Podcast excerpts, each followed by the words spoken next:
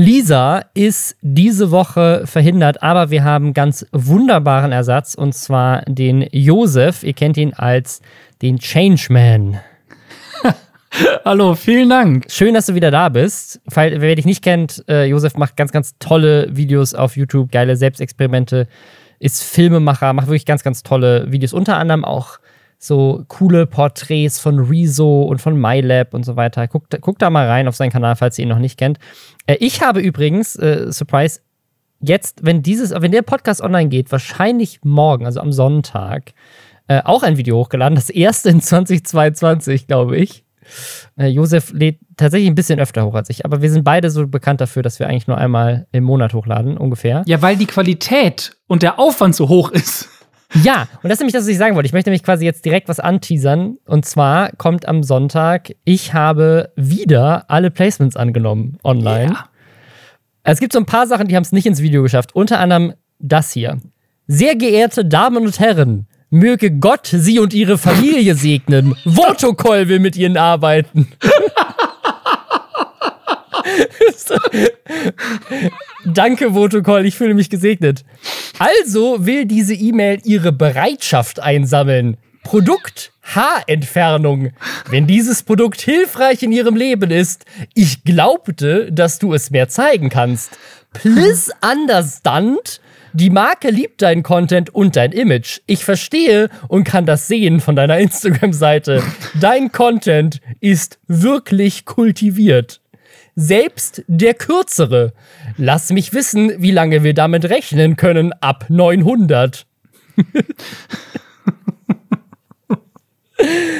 Und das Ding ist aber, das habe ich nicht ins Video gemacht, das haben wir rausgestellt. Aber es gibt noch eine andere Anfrage, die ich auch bekommen habe. Und nicht nur ich, die bekommen alle Influencer dauernd. Und ich wollte dich fragen, ob du die auch bekommen hast. Und zwar,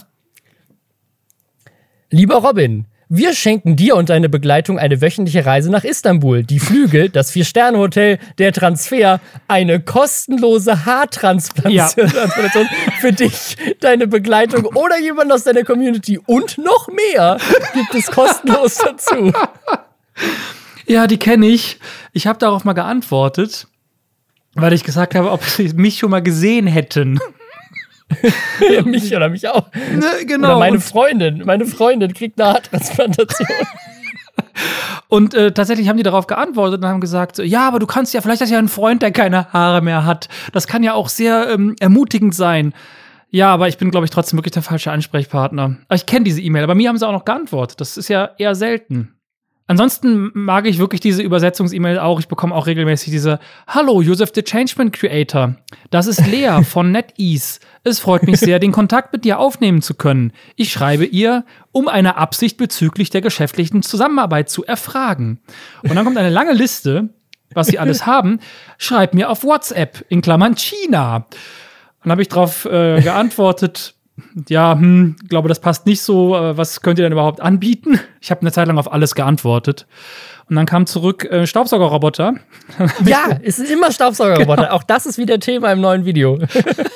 Dann habe ich gesagt, ja, meine Integrationen kosten Geld, nicht nur Staubsaugerroboter. Und dann kam du zurück, hallo Josef, verstehe, danke, tschüss. Ja, es ist ein Video, ich hatte wieder sehr viel Spaß. Es war ein sehr aufwendiges Video. Ja, und das kommt jetzt online.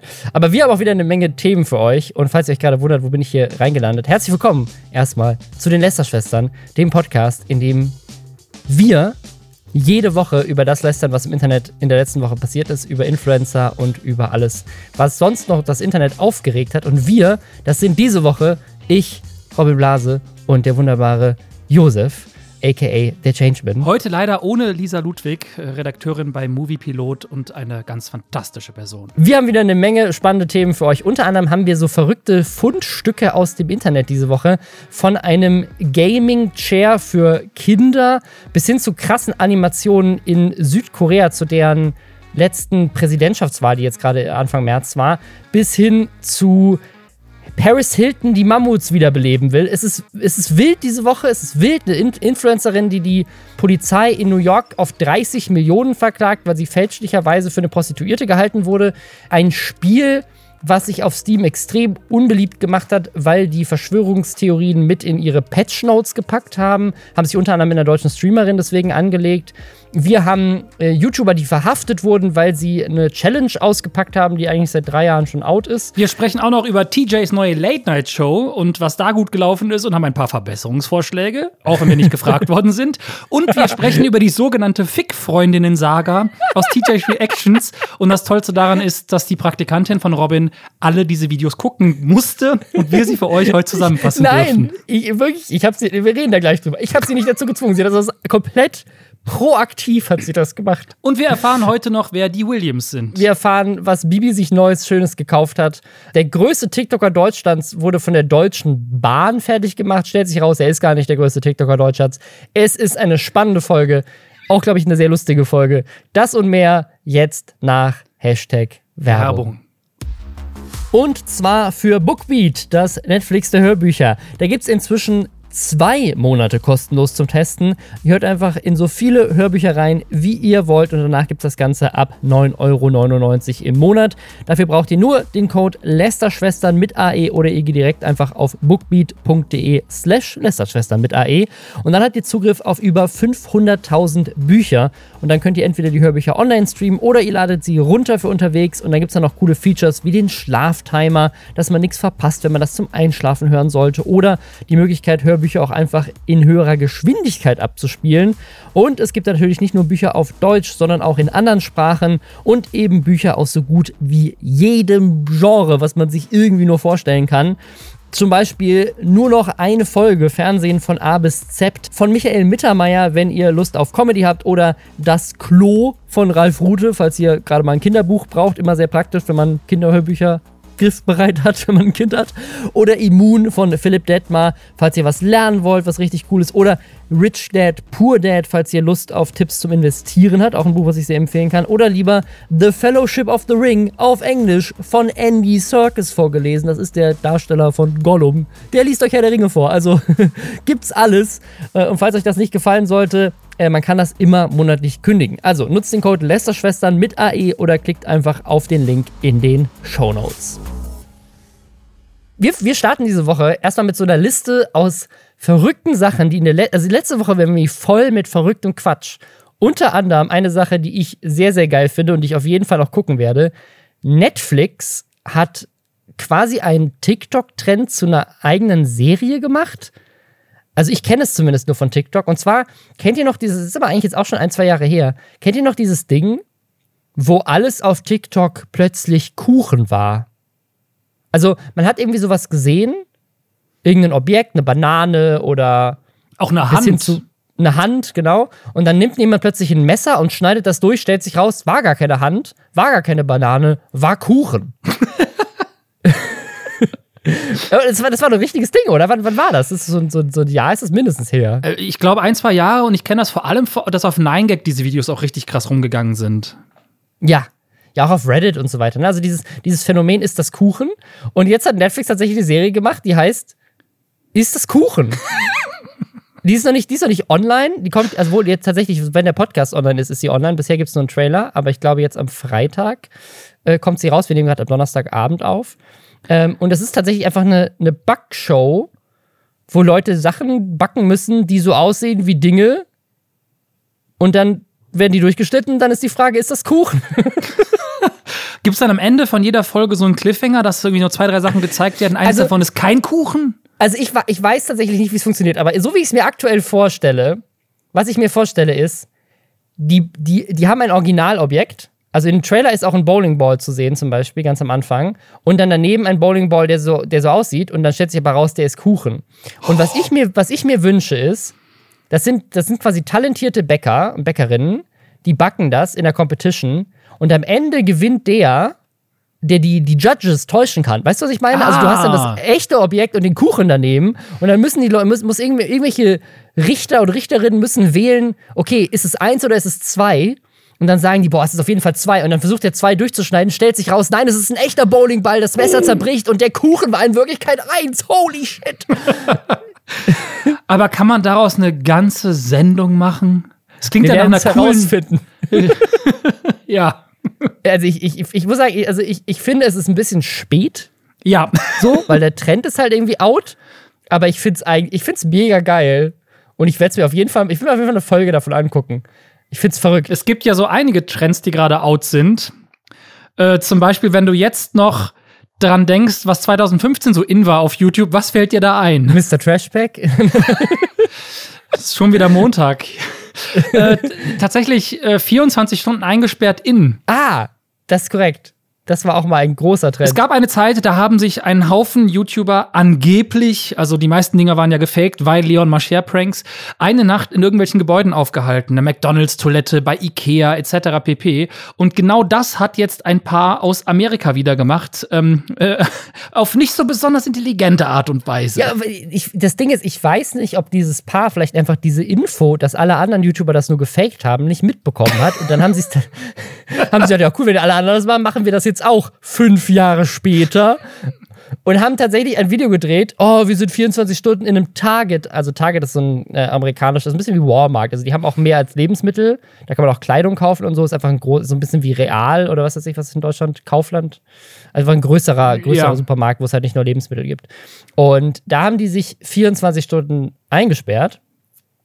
Die haben sich wohl irgendwie so eine Höhle gebastelt, in der sie sich verstecken konnten, und dann sind sie einfach nach Ladenschluss da geblieben. Was mich schon überrascht, weil die Targets, die ich kenne, in Amerika, ich war mal in Amerika. Ja, du hast da mal eine Zeit lang gelebt. Ja, ich mal eine Zeit lang gelebt. Die haben einfach gar nicht geschlossen. Die waren 24 Stunden am Tag offen. Also die Supermärkte waren eigentlich immer 24 Stunden am Tag offen. Aber egal.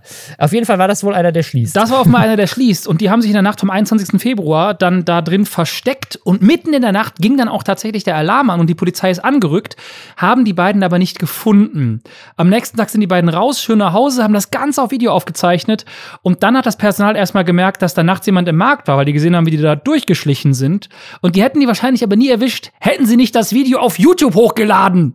Ja, also die Polizei sagt sogar, dass der Grund, warum der Alarm eingegangen ist, dass die um 3 eigentlich gegangen sind und die 24 Stunden gar nicht voll gemacht haben. Also die lügen in ihrem Video zusätzlich noch. Also die sind um 3 quasi gegangen und dann am nächsten Morgen wiedergekommen. Die Polizei war dann zwischendurch da und dann haben natürlich am nächsten Morgen haben sie dann geguckt, okay, yo, wer war denn da? Und ja, dann am Ende haben sie selber den besten Beweis dafür geliefert, den man liefern kann. Und es drohen ihnen deswegen jetzt 7 Jahre Haft. Ja, und das ist, finde ich auch, ist natürlich wieder so amerikanisch unverhältnismäßig. Aber was krass ist, dass sie sagen, sie bereuen das nicht, dass sie das gemacht haben. Er hat Klicks gebracht, natürlich. Weil das Ding ist, also nur weil einem 7 Jahre Haft drohen, heißt das ja nicht, dass man wirklich 7 Jahre Haft bekommt. Ne? Also ich könnte mir schon vorstellen, dass so ein amerikanischer Richter dann am Ende sagt, so Leute, ihr seid dumm. Also das ist ganz spannend, mein ehemaliger Gastvater, als ich in Amerika zur Highschool war, der ist inzwischen im Staat New York, ist der Richter. Weil du wirst dafür gewählt. Also, das ist wie so ein wie Sheriff und so. Das sind ja alles Dinge, die in den USA so direkt lokal gewählt werden, wie Bürgermeister oder sowas. Und der ist Richter. Und mein Gastvater, weiß ich ganz genau, der würde denen einfach 7 Jahre geben, nur weil er sie so dumm findet. Und sagen wir, der ist so ultra konservativ und der wird einfach sagen, so, ihr seid blöd, ihr kriegt einfach die maximale Härte des Gesetzes. Ist dein Gastvater nicht auch Trump-Wähler gewesen? Ja, 100%. 100% hat der Trump gewählt. Weiß ich nicht, aber ich bin mir sehr sicher. Also er ist auf jeden Fall großer Fox News-Fan. Damals schon gewesen, als ich da war. Meine mich da an eine Podcast-Aussage von dir zu erinnern. Auf jeden Fall, mal gucken, was mit denen jetzt passiert. Aber das Video hat für deren Verhältnis auch extrem viele Views gemacht. Das Video ist jetzt bei 150.000 Views. Die haben aber nur 22.000 Abos Stand jetzt. Ne? Das heißt, wahrscheinlich waren sie vorher noch um einiges kleiner. Das ist für die ein ultraviraler Hit. Also für die hat sich's gelohnt. Und wenn sie jetzt am Ende vielleicht auf Bewährung irgendwie eine Geldstrafe zahlen müssen oder so. Vielleicht sehen sie es als Win. Who knows? Aber können wir einmal drüber sprechen? Weil es gibt in Deutschland, gibt es so ein paar YouTuber, die diese Selbstexperimentschiene sehr gut betreiben. Du bist auf jeden Fall der das irgendwie am crazigsten machst, würde ich sagen. Aber es gibt jemanden, der dich regelmäßig, zumindest in seiner Themenauswahl, übertrumpft. Und das ist Tomatolix. Und Tomatolix, ich hab's noch nicht gesehen, aber der hat gerade ein Video gemacht, das ist, ich bin 24 Stunden im Bordell. Ja, was heißt übertrifft? Tomatolix, wir haben heute noch telefoniert tatsächlich. Wir sprechen auch regelmäßig miteinander, damit das nicht passiert, dass wir die gleichen Ideen haben. Aber das passiert auch sehr, sehr selten, weil er sehr viel genau in diese extremen Themen reingeht und hat diese Idee. Nur bis kurz, will ich nicht unterbrechen, aber vor 3 Monaten hat er ein Video gemacht, ich habe 30 Tage lang nicht masturbiert. Das wollte ich gerade ja sagen. Er hat so seine Themen, ich habe so meine Themen. Bei ihm geht's dann um Drogen und Sex. Und bei mir geht's dann um Themen wie, was passiert, wenn man eine Woche nicht spricht? Was passiert, wenn man eine Woche sich Horrorfilme anguckt? Was macht eigentlich Angst mit dem Körper? Ich gucke immer gerne, was passiert so mit Körper und Gehirn? Was passiert, wenn man alles in seiner später Ansehenliste guckt? Kriegt man dann Augenschmerzen? Und er geht halt ins Bordell. Also so hat jeder so seine Nische. Nee, aber Tomatolix ist ein super Typ und der macht echt spannende Sachen. Sehr korrekter Typ. Fand ich nur, dass ich mir gerade eingefallen, dass ich dieses Video bei mir in der Watchlist habe an Videos, die ich noch gucken muss. Also das ist eine Art und Weise, wie man YouTube machen kann. Eine andere Möglichkeit ist natürlich auch, dass man einfach Gaming-Content macht. Und das hat sich jetzt auch eine Firma in den USA gedacht, die gar nicht so unbekannt sind, VTech. Die machen so Kinderspielzeug, gibt's bei Walmart auch einfach zu kaufen. Und die haben jetzt ein Produkt rausgebracht, das ist auch ein netter Internetfund diese Woche. Einen Twitch-Gaming-Chair für Kleinkinder. Das ist so ein kleiner, bunter Stuhl, der aber ein kleines Plastik-Headset noch dabei hat und ein Keyboard, also quasi so eine Tastatur mit Buttons, damit du so tun kannst, als wärst du ein kleiner, 3-jähriger Streamer. Genau, nichts davon funktioniert. Es gibt auch noch das gleiche, das Modell für Influencer, das ist so ein Ringlicht mit so einer Fake-Kamera drin aus Holz. Das gibt's schon länger. Das ist so crazy. Und ich weiß nicht, was ich davon halten soll, weil du hast früher natürlich auch so einen Holzbackofen oder Spielbackofen gehabt, wo du halt Sachen dran spielen konntest oder verschiedene andere Sachen. Aber ich bin mir nicht ganz sicher, ob das in eine richtige Richtung geht. Ich bin gerade auf der Seite von MyToys, das kann man nämlich auch in Deutschland kaufen. Da ist ein kleines Bild von einem Mädchen, ich würde schätzen, die ist 4. So von dem Profil her, so meine Tochter ist 5, die sieht jünger aus als meine Tochter. Und da siehst du halt, wie die quasi dieses Ringlicht mit dieser Kamera vor sich aufgebaut hat. Schön aus Holz, schön nachhaltig. Und so, dass ihr Smartphone so vor sich hält, als würde sie sich quasi damit filmen. Und das Mikro liegt davor auf dem Tisch. Ihr Smartphone ist auch aus Holz. Welche Dreijährige will denn so? Das ist alles aus Holz, ja. Ja. Das ist besser als dieses VTech-Ding, weil das ist also aus. Aber ich frage mich, in welchem Punkt sind wir denn in der Gesellschaft, wo, also, dass Kinder, also Jugendliche inzwischen als Traumjob Influencer haben und nicht mehr irgendwie Astronaut oder Rockstar oder was weiß ich. Das ist ja noch verständlich irgendwo, weil die gucken den ganzen Tag Influencer. Aber welche Eltern kaufen für ihr 3-, 4-jähriges Kind Influencer-Spielzeug? Es gibt noch mehr. Es gibt bei MyToys übrigens auch ein DJ-Mischpult mit so 2 so Turntables und Holzkopfhörern. Auch schon, verstehe ich nicht. Und dann gibt es eine Küchenmaschine, also diese Vorwerkdinger aus Holz. Ich habe den Anschluss, glaube ich, nicht bekommen. Ja, aber kochen, das macht meine Tochter auch. Also das sieht sie ja bei uns. Aber doch nicht mit einer Küchenmaschine. Ja, wir haben Thermomix. Vielleicht wird sie das auch machen. Aber, also Kochen verstehe ich schon. Das ist so ein Ding. Verstehe ich aber auch. Aber das ist ja dieses Ding. Du ahmst ja die Eltern nach. Also sind so viele Eltern inzwischen auf OnlyFans, wo die Kinder irgendwie zugucken. Oder also DJ. Oder DJ, genau. Dass die Leute da irgendwie zugucken und dann sagen so, ich will so sein wie Papa, ich möchte auch ein Ringlicht. Das ist irgendwie ganz, ganz weird. Ganz weird.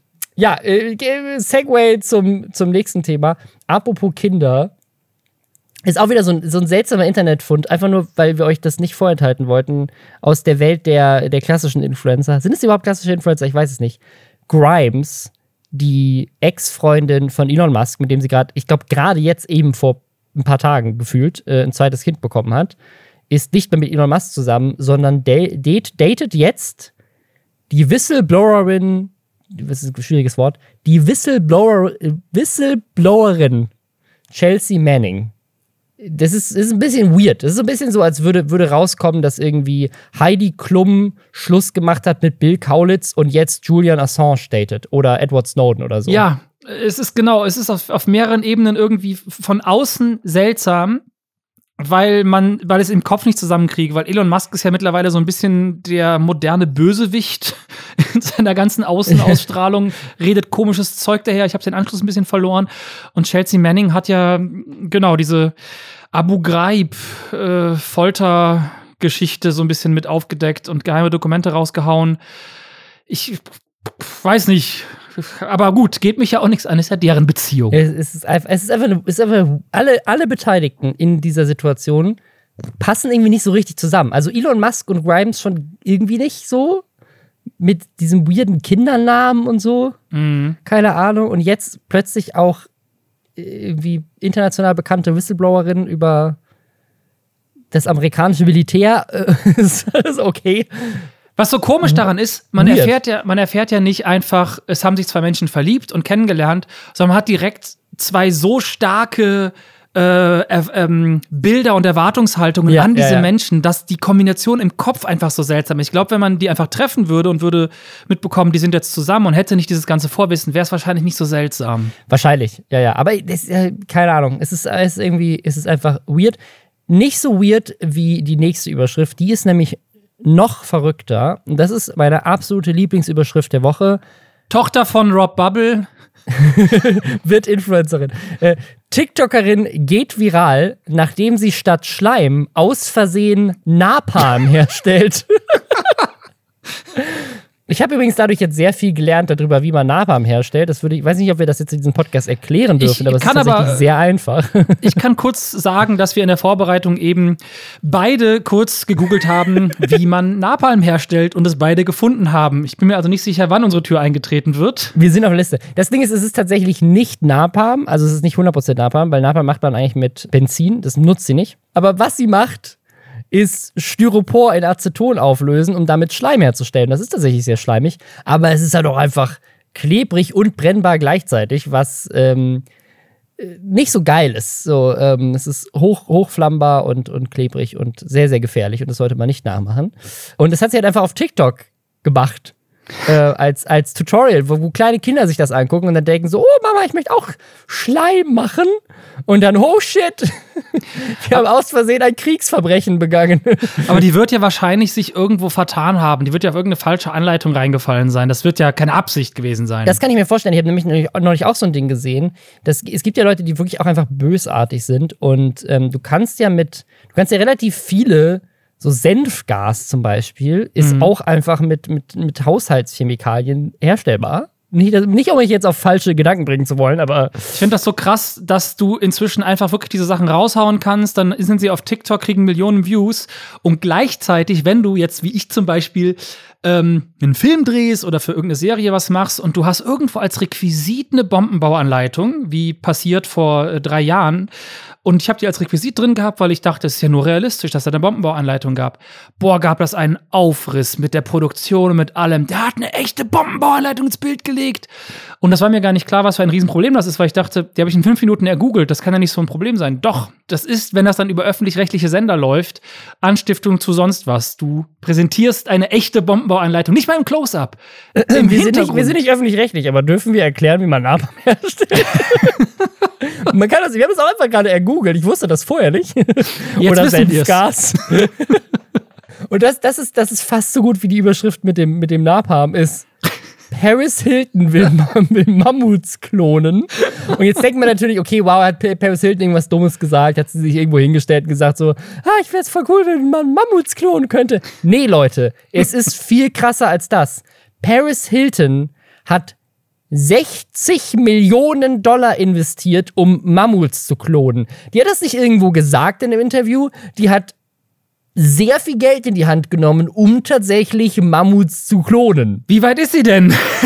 Ja, das weiß ich nicht. Und zwar ist das tatsächlich ein Startup, das heißt Colossal. Die haben gesagt, wir haben die DNA, wir haben die Technologie und die führenden Experten. Als nächstes werden wir wieder lebendige Wollmammuts haben. Das ist eine Aussage von diesem Startup. Ein Startup, was eine sehr bekannte Frau dazu gebracht hat, sehr viel von ihrem Geld zu investieren. Aber ich finde auch die Begründung ziemlich dumm.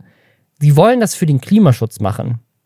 Hä? Und ich habe mich dann halt gefragt, warte mal, wie haben denn Mammuts das Klima geschützt? Und die Erklärung ist wohl, die wollen diese Mammuts dann in Sibirien freilassen, Dann wollen sie ganz Sibirien mit Mammuts besiedeln. Und dann hoffen sie, dass die Mammuts mit ihren großen, fetten Füßen den Permafrostboden wieder volltrampeln.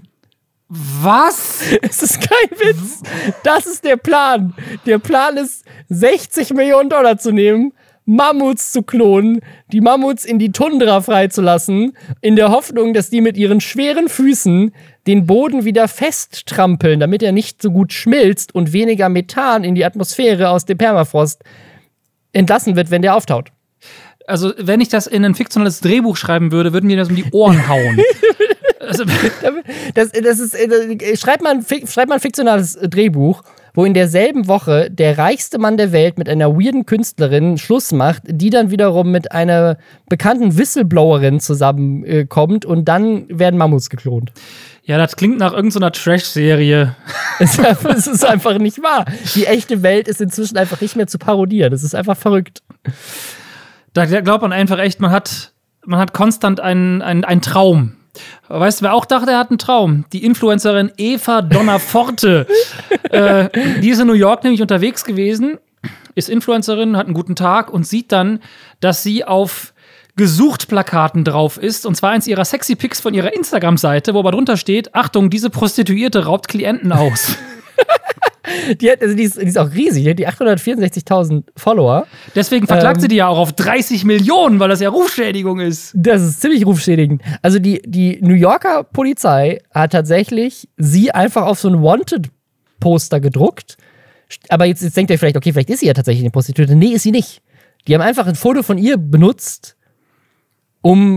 also entweder, weil sie ihr nicht sieht oder weil es eine Verwechslung war, das weiß ich nicht so ganz, wie sie an dieses Foto gekommen sind. Vielleicht war es das erstbeste Foto, was sie gefunden haben, was irgendwie so ein bisschen so aussah. Weißt du, wie so ein Polizeisketch. Da war so ein Polizeisketch und da kam einer von den Freiern, die da betrogen wurden und haben gesagt so, ja, die sahen ein bisschen so ähnlich aus wie die da. Und dann haben die einfach das da drauf gedruckt, damit man sie leichter findet. Weil die werden ja kein echtes Foto von der Prostituierten gehabt haben, oder? Ich weiß es nicht. Ich weiß nur, dass du in Amerika sehr viel schneller Polizist werden kannst als bei uns. Also das erklärt einiges. Okay. Ja, auf jeden Fall ein schönes Foto von ihr. Und da stand dran, hey, the 9th Precinct Detective Squad is attempting to identify the subject pictured above. Für hier großen Raub, großen Diebstahl. Die hat eine Rolex geklaut und eine Kreditkarte wert von $13.000. Schickt uns eure Infos. Ja, und da war sie natürlich ein bisschen pisst, dass sie als Prostituierte, nicht nur als Prostituierte, sondern als Prostituierte Diebin.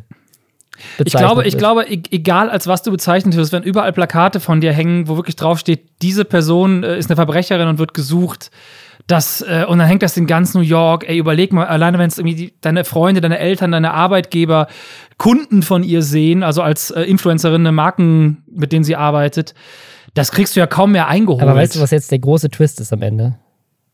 Sie ist halt wirklich einfach eine Prostituierte. Und kommt aber mit davon, weil sie halt gleichzeitig eine Influencerin ist. Sie hat wirklich jemanden um $13.000 bestohlen aber kann sich jetzt rausreden, weil sie sagt, hey, warte mal, das ist ja war ein Instagram-Foto von mir, was ihr da benutzt habt. Ja, nee, ich komme nicht mit, ich komme nicht ins Gefühl rein. In den letzten Twist. Es war ein Prank, es war ein Prank-Video, 24 Stunden lang von der Polizei gesucht. Das wäre mal ein Prank. Boah, aber überleg mal, 24 Stunden lang von der Polizei gesucht. Das auf jeden Fall, also das Prank-Level hat ja noch keiner erreicht. Das ist ein bisschen was für Tomatolix. Ich habe mal so ein Meme gesehen auf dem Deutschland-Reddit oder sowas, wo jemand so die unterschiedlichen Tomatolix-Videos so hintereinander, die Thumbnails und Titel hintereinander gepackt hat, mit so gradueller Eskalation. Also so, von wegen so ist es, so einfach ist es, eine Waffe im Internet zu drucken. Und so einfach ist es, Drogen zu handeln. So ist es, 24 Stunden im Gefängnis zu sein. Ah, okay, coole Idee. Also als wäre das so eine Lebensgeschichte, die sich so durchzieht, so ein dramatischer Fall von so ist er abgerutscht in die dunkle Seite. Und dann das letzte Video, Leroy, so fühlt es sich an, im Gefängnis zu sein. Ja. Es gab einen krassen Skandal zu einem Videospiel letzte Woche, die sich auch in die deutsche Influencer-Szene reingezogen hat. Und zwar ist es ein Spiel namens Domina. Und ich hatte jetzt erst gedacht, okay, das ist wahrscheinlich irgendwie so ein Sexspiel. Ist es aber nicht. Es geht um Gladiatoren. Das ist ein Gladiator-Manager, also so ein kleines Indie-Spiel. Und auch offensichtlich gar nicht mal so schlecht. Auf jeden Fall hat Shurjoka dazu was getwittert. Und zwar hat nämlich, und dadurch ist das so ein bisschen, glaube ich, in der deutschen Szene bekannt geworden, hat nämlich der Macher von diesem Spiel, scheint ein Typ zu sein, seine Patchnotes geupdatet. Also wenn du ein Spiel updatest, dann schreibst du so Patchnotes, hey, was ist neu dazugekommen, welche Probleme haben wir gefixt, welche neuen Features sind da drin.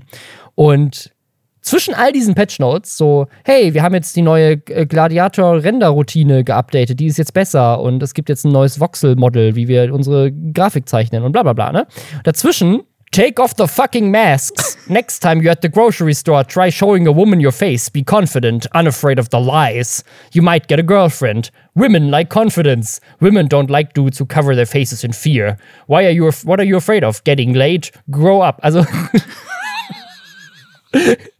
so mitten in den Patchnotes als Excel, das hat einen eigenen Bullet Point, das hat so ein eigenes Ding, steht einfach, zieht die Masken aus, weil Männer, die Masken tragen, kriegen keine Frauen. Frauen wollen Männer, die keine Angst haben vor den Lügen der Regierung, und dann kriegst du auch eine ab.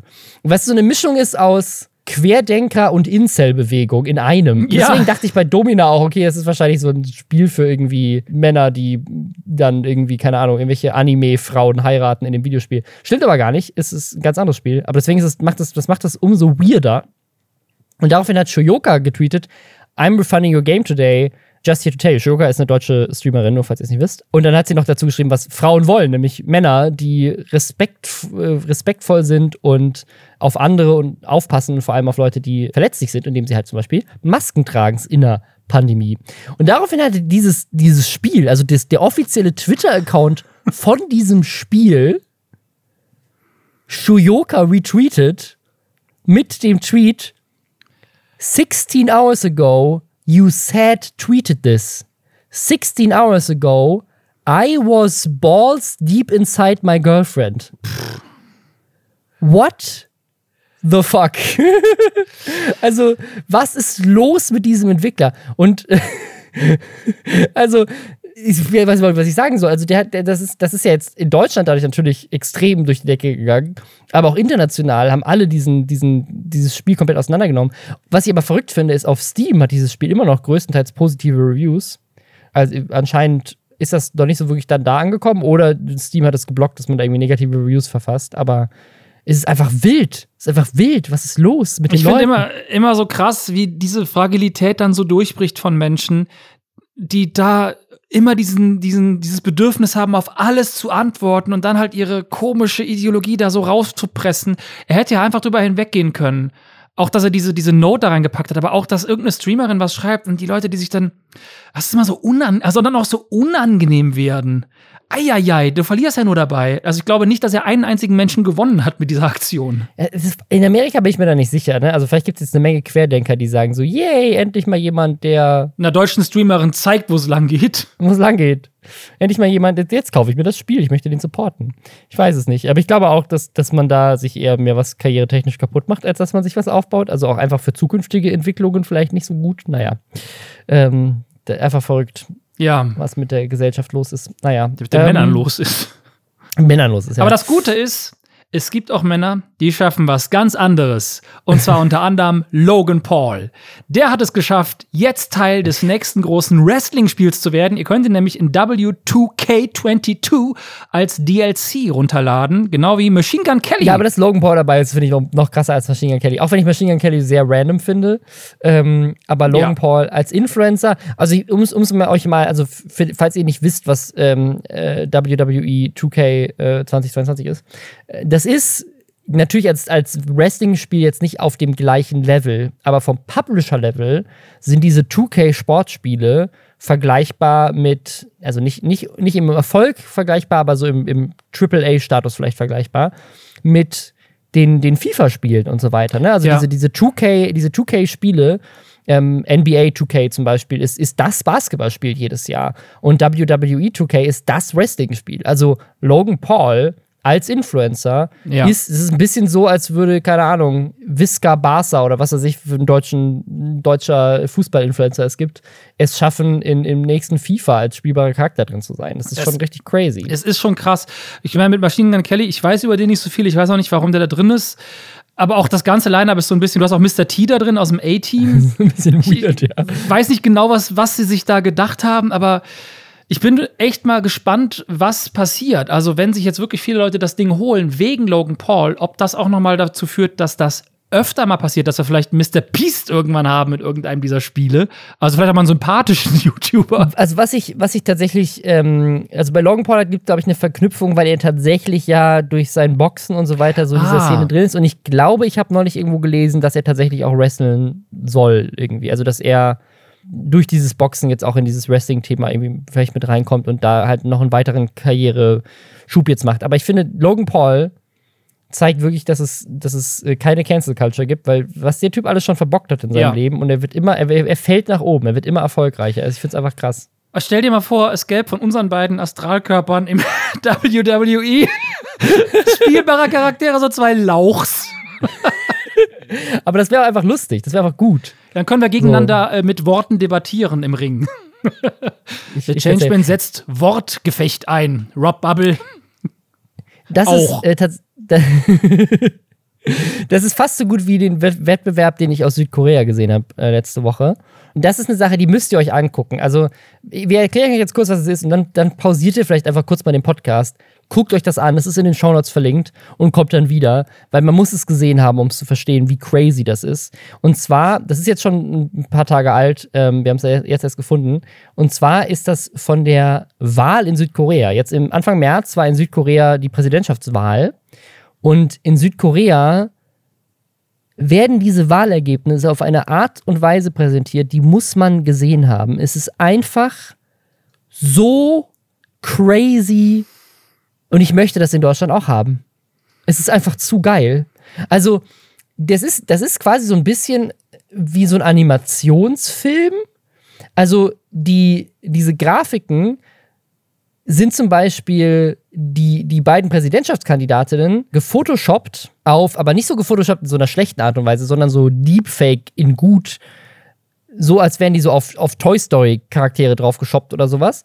Und dann siehst du quasi eine animierte Version von den beiden Präsidentschaftskandidaten gegeneinander Eishockey spielen. Und der mehr Prozente hat in dem Bezirk, um den es gerade geht, schießt dann das Tor. Oder sie rennen gegeneinander und rennen irgendwie in so einem Schulkorridor einer Spielkarte hinterher und versuchen die zu greifen in Slow-Motion und sind irgendwie so eine Karikatur. Und es ist so weird. So, es ist ein ganzer Twitter-Thread, wo einfach nur die ganzen crazy Animationen aus Südkorea zu diesem Wahlkampf. Und man muss es gesehen haben. Jede dieser Animationen ist einfach nur geil. Und stellt euch einfach mal vor, irgendwie so Olaf Scholz und Angela Merkel. Und so würden die das machen im ZDF. Ey, da würde doch jeder zugucken. Da würde doch jeder wählen gehen in Deutschland, nur um das zu sehen. Was mir gerade noch aufgefallen ist, was ich richtig gut finde, dass in jedem dieser Clips Gebärdensprache vorkommt. Ja. Das finde ich super cool, dass sie das halt immer unten drin haben.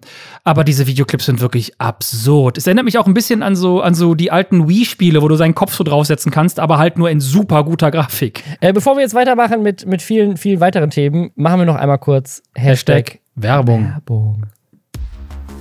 Und zwar für Squarespace. Mit Squarespace könnt ihr einfach eine Website bauen oder auch eine existierende Website auffrischen, ohne dass ihr programmieren können müsst. Und das geht vom eigenen Portfolio, das mache ich zum Beispiel gerade, also dass ich zum Beispiel meine YouTube-Videos, meine Social-Media-Kanäle da einfach einbinden kann, dass das cool aussieht. Das kann ich alles automatisch machen, bis hin halt aber auch, wenn ich einen eigenen Shop machen möchte, mit allen notwendigen Tools und Analytics, die man braucht, um halt einfach richtig E-Commerce, also das kann man wirklich einfach komplett mit Squarespace machen. Oder man kann sogar auch einen Mitgliederbereich anlegen, wo Leute sich anmelden müssen, um Zugriff auf Inhalte zu bekommen. Also wenn ihr jetzt euer eigenes OnlyFans bauen wollt oder so, also es geht wirklich alles, was man sich vorstellen kann, das kriegt man so umgesetzt mit Squarespace. Und das Wichtigste, Es sieht halt auch einfach gut und professionell aus und es gibt da vorgefertigte Designs, an denen man sich orientieren kann. Man kann das aber auch komplett selbst zusammenstellen mit ganz vielen unterschiedlichen Designoptionen. Ich bin gerade selber in dem Prozess noch, meine eigene Website da mal zu machen und es ist einfach verrückt, was man alles machen kann, von den Animationen, kannst du beim Scrollen so Animationen haben oder Hintergründe, die sich bewegen und so. Das ist mir ehrlich gesagt fast schon wieder zu krass für das, was ich mit meiner Website machen will, aber es geht halt einfach und es sieht gut aus. Ja, und wenn ihr auch das alles mal ausprobieren wollt, erstmal komplett kostenlos, dann geht auf squarespace.com/Schwestern. Das ist eine kostenlose Probephase und dann, wenn ihr mit der Website online gehen wollt, dann könnt ihr den Promocode Schwestern nutzen, um 10% Rabatt auf den ersten Kauf einer Website oder Domain zu bekommen. Also probiert's mal aus, spielt mal mit rum. Link ist in den Shownotes.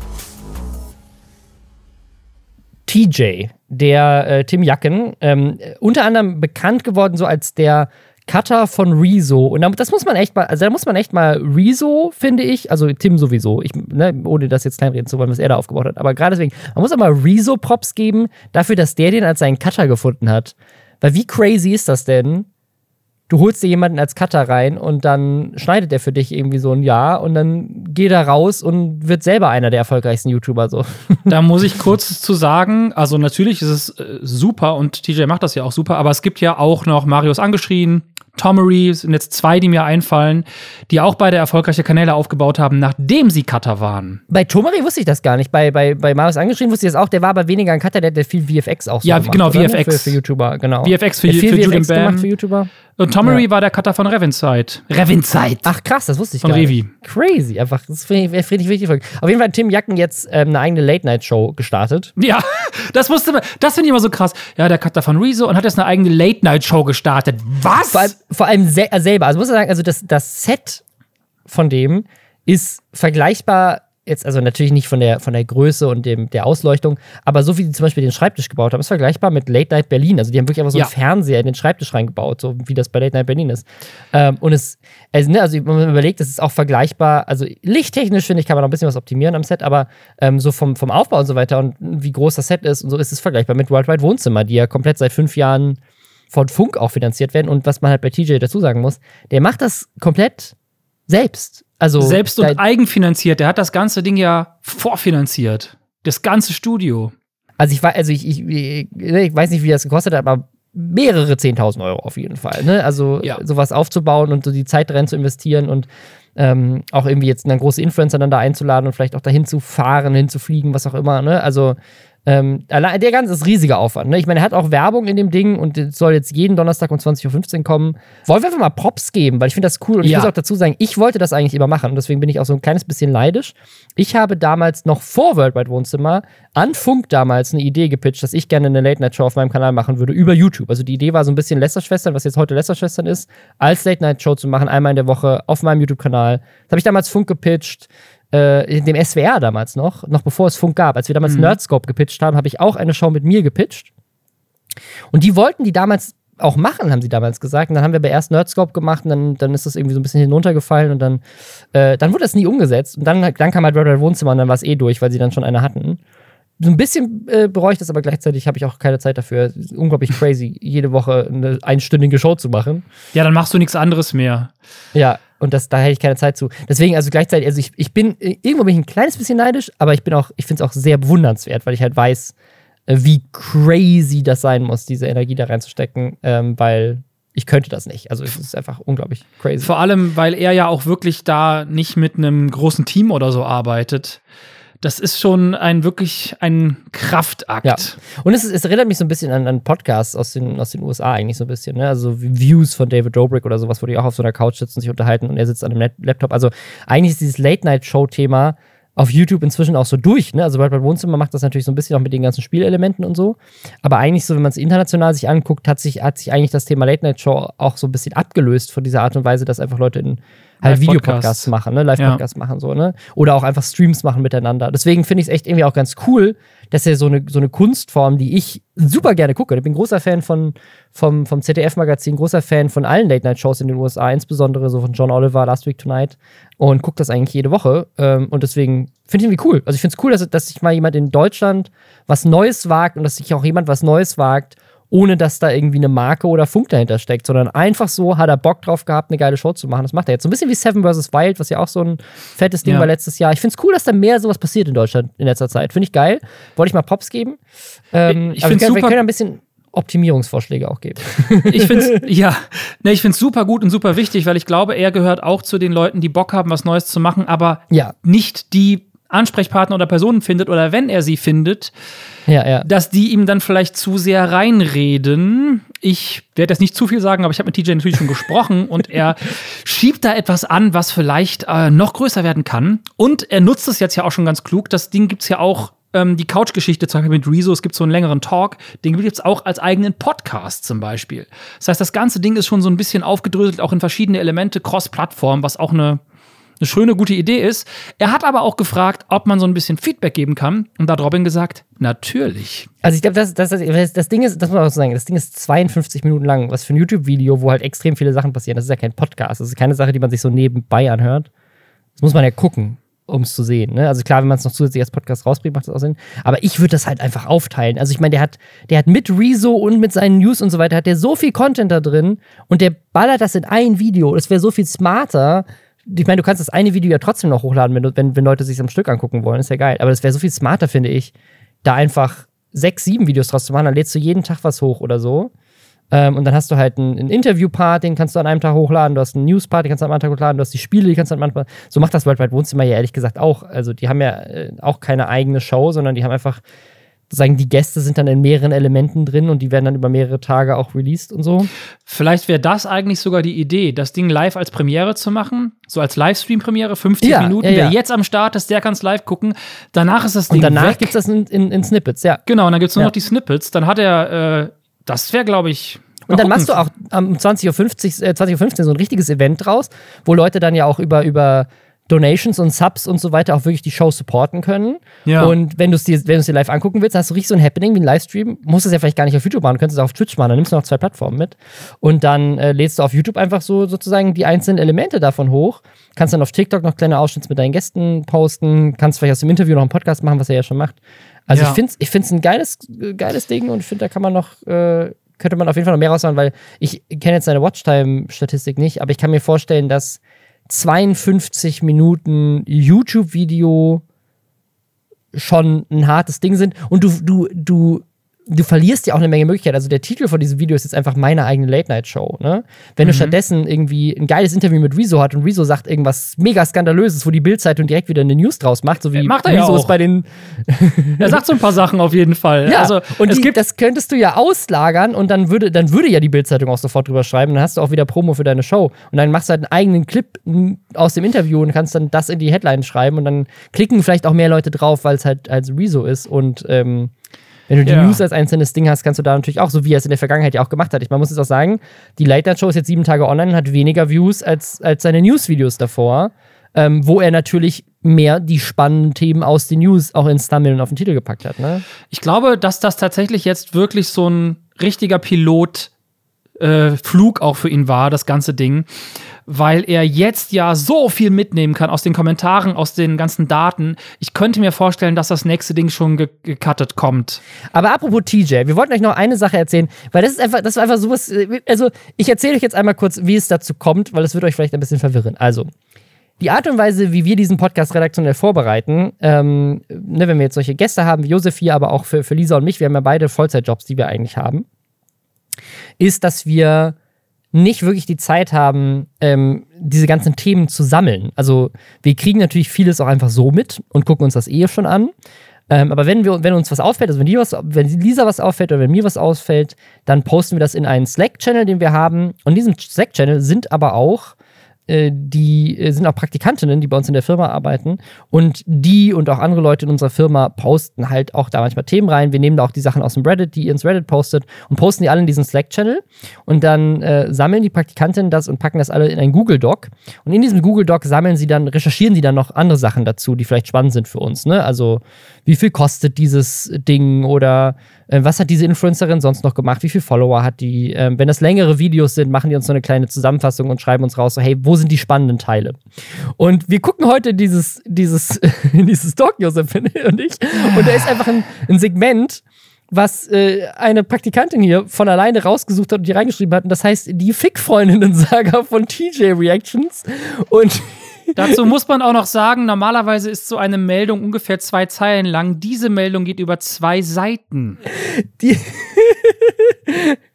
Eine Praktikantin von uns hat sich die Mühe gemacht, mehrere Videos zu gucken über eine Saga, die angeblich die Fick-Freundinnen-Saga heißt. Und hat einfach so im Detail so Punkt für Punkt das zusammengefasst. Und es ist einfach, da ist zu viel Arbeit reingeflossen. Wie gesagt, freiwillig. Ich habe niemandem gesagt, dass er das machen soll. Es ist einfach so passiert.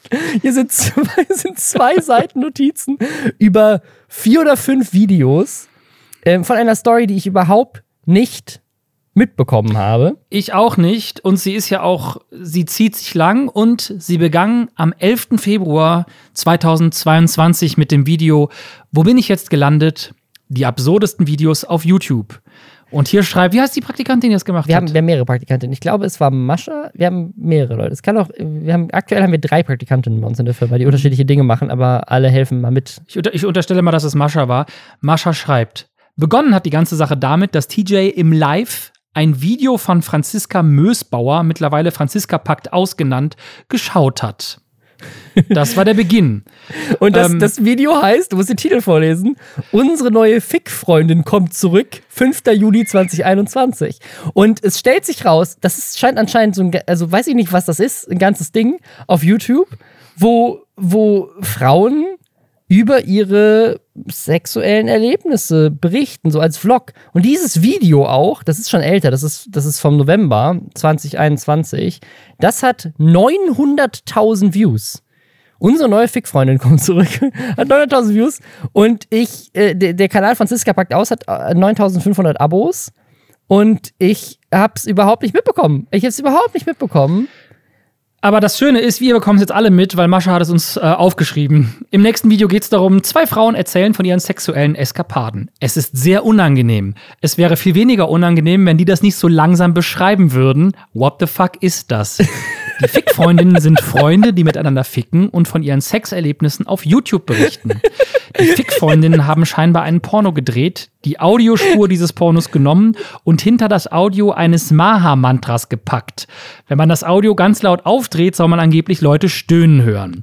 So, jetzt sind wir hier im Video. Und das Geile ist, Mascha gibt uns auch die Möglichkeit, TJs Reaktionen mitzuspüren. Also, wenn man das Audio laut aufdreht, soll man angeblich Leute stöhnen hören. TJ konnte dieses Video nicht finden. Wer möchte bei uns gerne ein Praktikum machen? Bewerbt euch jetzt an jobs@richtigcool.de. 1.3.2022. Frauen zeigen mir ihr Liebesleben. Hier kann man sehen, dass auf dem Kanal Franziska Pakt aus sehr viele Videos dieser Sexvlogs sind. Mittlerweile ist das nicht mehr so. Es sind nur noch 3 Videos auf dem Kanal zu finden. TJ findet es nicht verwerflich, dass sie über Sex reden, sondern findet die Art und Weise, wie sie darüber reden, witzig. Hier in dem Video besprechen die 2 Frauen, warum ganz viele Frauen scheinbar keinen Bock auf Blasen haben. Scheinbar in Klammern hier. Anscheinend haben die Fickfreundinnen einen Steffen in ihren Reihen. Sehr esoterisch angehaucht. TJ gibt sich Mühe, das Video zu zensieren. Es ist einfach die beste Zusammenfassung. Was ist das? Zeug. Ist einfach, ja, also, das ist wirklich, also, es ist einfach sehr lustig. Dann gibt es noch ein weiteres, es ist das 3. Video inzwischen von TJ.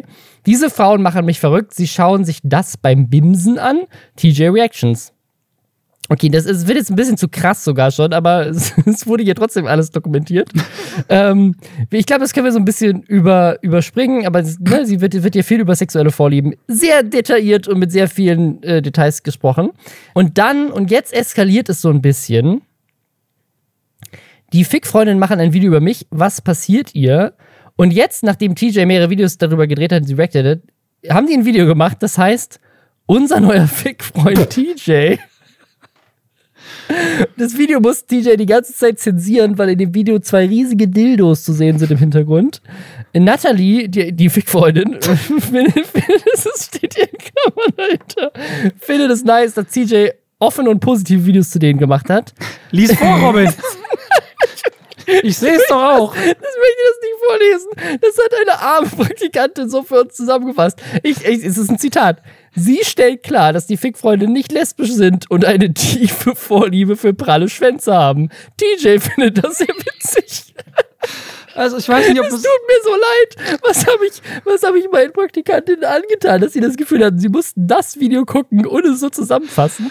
Vielleicht fanden sie es aber wirklich witzig. Es ist ja wirklich pubertär unterhaltsam. Es ist einfach pubertär unterhaltsam, auf jeden Fall. Es ist total komisch, weil es ist super albern und aber es ist auch wirklich irgendwie spannend. Es ist irgendwie spannend. Und es ist auch, also muss man sagen, dieser Podcast, und das möchte ich an dieser Stelle so sagen, auch wenn das jetzt hier sehr amüsant war, dieser Podcast lebt davon, dass wir sehr, sehr coole Praktikantinnen haben, die sehr viel Mühe und Energie in die Recherchen stecken, damit wir dann in der Lage sind, uns in sehr viel kürzerer Zeit, die es eigentlich brauchen würde, sich diese ganzen Sachen anzugucken und durchzulesen und so weiter, ein Bild davon bekommen und uns dann wirklich nur noch die Sachen angucken und durchlesen und uns dann nur da reinfuchsen, wo es halt wirklich Sinn macht und wir viel Quatsch rausholen können. Deswegen an dieser Stelle danke. Danke für diese Zusammenfassung. Vielen Dank. Ich weiß nicht, wie wir jetzt darüber kommen, aber Vlogs. Vlogs ohne Sex gibt's bei Bibi. Es gibt aber auch immer manchmal so Situationen, wo sich jemand in einer bestimmten Art und Weise verhält oder Entscheidungen trifft, wo man sich fragt, muss das sein? Und genau das machen sie ja hier jetzt auch wieder. Bibi und Julian haben sich nämlich immobilientechnisch ein bisschen breiter aufgestellt, weil die haben ja ihr Haus in Spanien soll ja irgendwie jetzt gebaut werden, ist aber noch nicht fertig, also haben sich mal kurzerhand eine Wohnung gekauft. Also sie haben ein Haus in Deutschland, das kennt ihr, das ist das mit dem Pool und den 1 Milliarde Einbauschränken, das Meme der Einbauschränke bei Bibi. Dann haben sie jetzt diese Villa in Spanien, die ja, also die muss ja mehrere Millionen kosten. Ja. Aber das Ding ist halt einfach, wie, das alleine ist ja schon, du hast ein Ferienhaus, was du dir kaufst, du hast ein Haus in Deutschland, was du hast, aber wie krass reich musst du sein, dass du sagst so, ach scheiße, mein Haus ist noch nicht fertig. Egal, dann kaufe ich mir halt eins, was schon fertig ist. Daneben, damit ich nicht warten muss noch 2 Monate. Also ich habe da 2 Gedanken zu. Mein erster Gedanke ist erstmal, ich finde, niemand sollte so viel Geld haben. Das sollte einfach, bin ich einfach fester Überzeugung, es ist falsch, dass Menschen so reich sein können. Es müsste eine Obergrenze geben, danach müsste man 100% besteuern. Genauso was Immobilienbesitz angeht. Es kann nicht sein, dass Leute so viel Land besitzen und andere dann das Nachsehen haben. Auf der anderen Seite sehe ich gerade 2 Jungs, die in ihren Arbeitszimmern sitzen. Du sitzt, glaube ich, im Kinderzimmer deiner Tochter. Und wir sprechen in unsere Mikrofone, in unseren kleinen Wohnungen. Vielleicht sind wir auch ein bisschen neidisch. Also ich meine, du kannst natürlich Immobilien aus vielen Gründen kaufen. Du sagst, keine Ahnung, also wenn die jetzt sagen, hey, ich kaufe diese Wohnung als Anlage, kann man immer noch drüber streiten, ob sie so reich sein dürfte oder wie sie ist.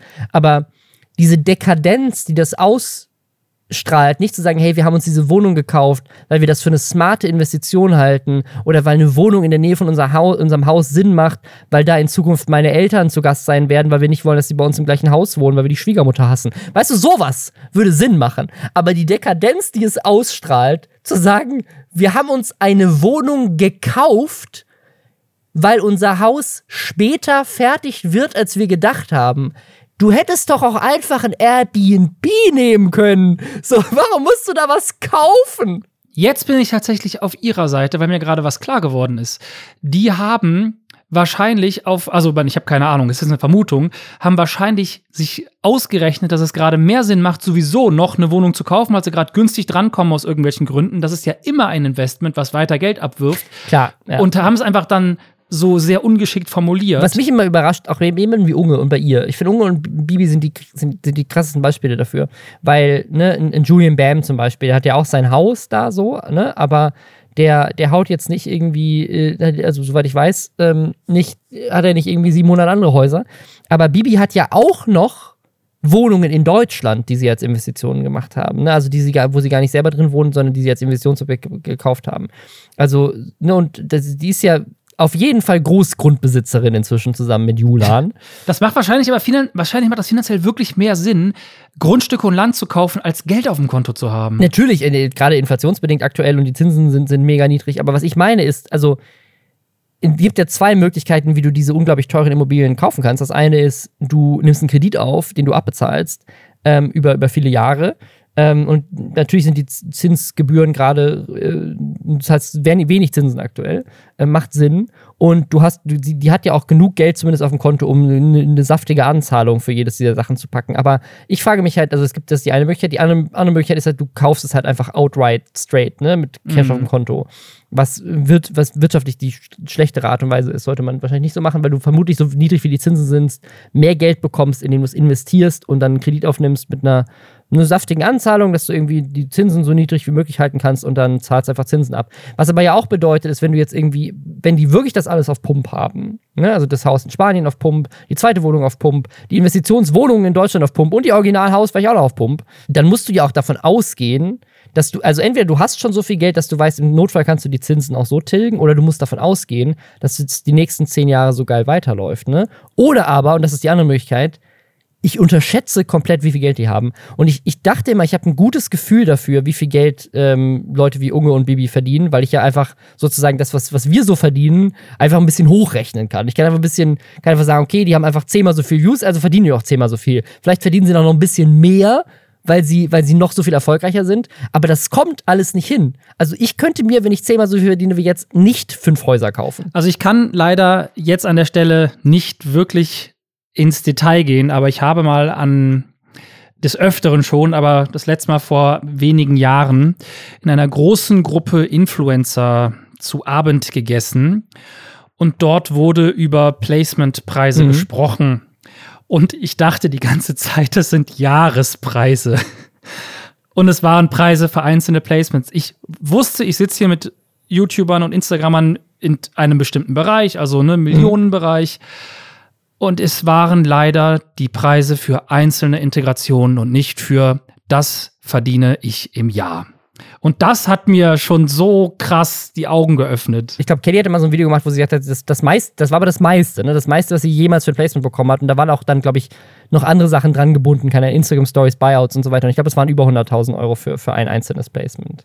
Was ich so spannend an dem Abend fand, ich habe mir dann mal den Scherz gemacht und ausgerechnet, wie viel das in der Minute ist. Und das hat irgendwie, das war auch so absurd hoch, dass ich dann zu einer der Personen gesagt hat, okay, wir rechnen auf die Sekunde runter. Und es war einfach, ich habe gedacht, ich müsste eins dieser Videos machen, ich würde einfach aufhören zu arbeiten. Es wird irgendwer kommen, der mit 17 anfängt, YouTube zu machen und mit 18 an dem gleichen Punkt ist. Ja, das gibt's ja auch schon. So, ja. Dann gucken wir auch wieder drauf und denken uns, krass, wie hat das gemacht? Wie hat sie's gemacht? Unter anderem bei Die Williams. Die sind nämlich, also soweit wir das wissen, ist zumindest einer von den beiden gerade 18 geworden.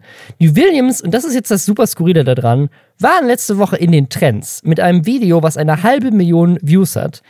Der Account von den Williams hat aber nur 30.000 Abos. Und soweit wir das recherchieren konnten, haben die beiden nicht größere individuelle YouTube-Kanäle. Das ist ein Pärchen. Die sind auf TikTok und auf Instagram aber größer. Also auf TikTok hat, glaube ich, der eine von den beiden 500.000 und auf Instagram hat er, glaube ich, 90.000. Also die sind schon auf Social Media auf jeden Fall bekannt. Zumindest der Junge von den beiden, die Williams. Die Williams klingt so ein bisschen, als wären Joel und die andere heißt Nele. Die Williams klingt so ein bisschen so, als wären die verheiratet, ne? Weil er heißt ja Jorel Williams, das ist sein Name. Und der Account heißt Die Williams. Er ist 18 geworden gerade. Und die haben einen Kanal zusammen, so wie die Johnsons oder was weiß ich, ne? So als wären die halt ein Paar, sind nämlich auch ein Paar. Und dieses Video, das jetzt viral gegangen ist und in den Trends war, heißt, wir haben uns getrennt. Und die haben ein Video gemacht, dass sie sich getrennt haben. Von ihrem YouTube-Kanal mit 30.000 Abos. Und dieses Video ist viral gegangen. Was ich verstehe es überhaupt nicht. Also, warum gucken sich Leute an ein Video von einer Trennung, von einem Pärchen, von dem sie vorher nicht mehr wussten, dass es existiert? Das habe ich mich auch gefragt. Und ich gehöre auch zu denen, die in den Trends waren, das gesehen haben, draufgeklickt haben, weil ich dachte, ich habe die verwechselt mit wer ist ich habe die mit irgendwen anders verwechselt, die Morrisons. Er sieht ein bisschen aus wie einer von den Lochis in Jünger. Ja, kann sein. Auf jeden Fall hab ich wohl gedacht, ich wüsste, was es ist. Habe es angefangen, habe gemerkt, nee, weiß doch nicht und war wieder weg. Aber um so viele Klicks zu bekommen, muss es ja schneller gehen als 3 Sekunden und wieder weg. Ja. Und ich weiß auch nicht, ob sie auf ihren TikTok-Kanälen gesagt haben, ey, die Gründe gibt's auf YouTube, um einfach die Leute alle rübergezogen haben. Dann wird's ja vielleicht, ja. Aber das Video an sich ist auch sehr etwas strange. Sie lacht irgendwie immer mal wieder zwischendurch und es hat so eine komische Stimmung und er weint am Ende. Ich weiß gar nicht, war überhaupt nicht schön. Es ist auch irgendwie sehr strange. Also, weil wir hatten ja neulich dieses Video von Paula und Sascha, die sich getrennt haben. Und es ist irgendwie sehr ähnlich. Also das Video ist sehr ähnlich, außer sehr ähnlich geframed, so wie sie da sitzen in ihrer Wohnung und so weiter. Es ist irgendwie sehr vergleichbar irgendwie. Und das wundert mich so ein bisschen. Aber ich bin jetzt auch gerade auf ihrem TikTok-Account. Da sind die beiden halt auch die ganze Zeit als Paar, treten sie da auf. Und da sind schon ein paar TikToks, die auch irgendwie über 500.000 Views haben. Also ich kann mir schon vorstellen, dass halt, und das finde ich ganz spannend, das scheint ja vielleicht dann auch so ein Ding zu sein, was wir bisher noch gar nicht so auf dem Schirm haben, dass Leute auf YouTube unterwegs sind, die auf YouTube aber gar nicht abonniert haben, weil die nur von TikTok kennen, sie dann auf YouTube aber angezeigt bekommen, weil ein Video von denen anfängt viral zu gehen und sie dann wiedererkennen, weil sie von TikTok kennen und dann das Video deswegen gucken. Das ist eine gute These. Was ich ganz spannend finde, weil es scheint, es ist auch so eine Sache, die in der Szene immer viel diskutiert wird, ist, wie schafft man es, Leute mit so TikTok-Reichweite zu konvertieren, dass sie irgendwas bringt, weil auf TikTok verdienst du ja keinen Cent. Mit dem TikTok-Fund kannst du schon mal hier ein paar 100 Euro verdienen, junger Mann. Also ich bin in dem TikTok-Fund, ich habe insgesamt unter 100 Euro bisher verdient mit allen Videos, die ich gemacht habe. Da sind ein paar dabei, die über 1 Million Views haben. Da höre ich wieder den Neid. Der Neid ist da. Ich will auch einfach meine spontanen Wohnungen. Lass mich. Weißt du, wer sich keine spontane Wohnung und nicht mal einen spontanen Sitzplatz sichern konnte? Der größte TikToker Deutschlands? Ja. Ist das korrekt? Der größte angeblich, oder in, weiß nicht, in seinen Augen, Salim, 2a, 2i, 1l, 1m, 1s, dann habt ihr alle Buchstaben, war wohl unterwegs in der Deutschen Bahn und hat eins von diesen POV, ihr bekommt als größter TikToker Deutschlands keinen Sitzplatz, Videos gedreht, ist eins von diesen POV-Videos. Und darauf hat die Bahn dann geantwortet, weil aus guten Gründen, nicht mal die Maske vom größten TikToker Deutschlands hat einen vernünftigen Platz bekommen, weil die hängt wie so eine Kinnwindel schön unter seinem Kinn. Ja, also erstmal so ein TikTok zu machen, wo du dich drüber aufregst, dass du keinen Sitzplatz hast, nur weil du der größte TikToker bist, ist das schon mal, also vor allem ist es in der 2. Klasse, dann hol dir wenigstens einen 1. Klasse TikTok, wenn du so toll bist. Da gibt's vielleicht auch Sitzplätze. Aber das finde ich so absurd. Und dann zieht er halt in dem TikTok seine Maske nicht richtig an. Mega asozial. Aber was ich am seltsamsten finde an der ganzen Sache, ist nicht, dass er das tut, sondern was noch viel weirder ist, dass er bei weitem nicht der größte TikToker in Deutschland ist. Du könntest auch ein Video machen. Größter YouTuber Deutschlands bekommt ganz viele Werbeanfragen. Es ist einfach so, weil er ist jetzt nicht klein, ne? Er hat 1,5 Millionen Follower auf TikTok. Aber er ist nicht der größte. Wir haben jetzt gerade extra nochmal auf Nindo gecheckt. Und er ist bei Nindo nicht mal in der Liste, weil die Top 100 TikTok-Accounts nach Followern, der kleinste, der da auf der Liste ist, hat 1,8 Millionen und der hat 1,5. Also er ist da nicht drin. Es gibt so viele deutsche TikTok-Accounts, die größer sind als er. Unter anderem der Account von Montana Black oder der von Herr Anwalt. Katja Krasewitsch, Rebecca Wing haben alle größere TikTok-Accounts als der. Der Tweet der Deutschen Bahn bzw. Deutscher Bahn Personalverkehr hat übrigens 70.800 Likes bekommen und 3.950 Retweets. Das ist mal ein guter Tweet, Deutsche Bahn. Ja, wenn schon die Züge pünktlich sind, dann wenigstens das. Wenigstens Social Media on point. Es ist verrückt. Naja, das war jetzt eine sehr lange Folge, aber wir hatten auch irgendwie eine sehr Menge coole Themen. Wenn ihr jetzt noch mehr Bock auf mehr habt, und es ist schon Sonntag, dann ist vielleicht mein Video schon online. Ansonsten geht einfach rüber zu Josef und guckt euch da ein paar seiner coolen Videos an. Hast du ein spezielles Video, was du shoutouten möchtest? Also, ich persönlich fand tatsächlich eine Woche Horrorfilme gucken spannend, weil es da auch viel um Angst ging und Angstbewältigung. Aber wer es noch nicht gesehen hat, kann natürlich auch gucken, bei welchem Podcast ich am schnellsten laufe. Ich höre nämlich zum Joggen über Podcasts und habe einmal verglichen, ob die Lästerschwestern, Hobbylos oder Sam und Jack die Podcasts sind, bei denen ich schneller laufe. Und mein nächstes Video kommt in einer Woche. Es geht um Routine und Wiederholungen. Ich bin gespannt. Und wir hören uns ansonsten nächste Woche wieder. Dann vermutlich wieder mit Lisa. Danke auf jeden Fall, dass du hier eingesprungen bist. Sehr, sehr gerne. Und ja, ich wünsche euch noch einen schönen Tag und bis dann. Wünsche ich euch auch. Bis dann.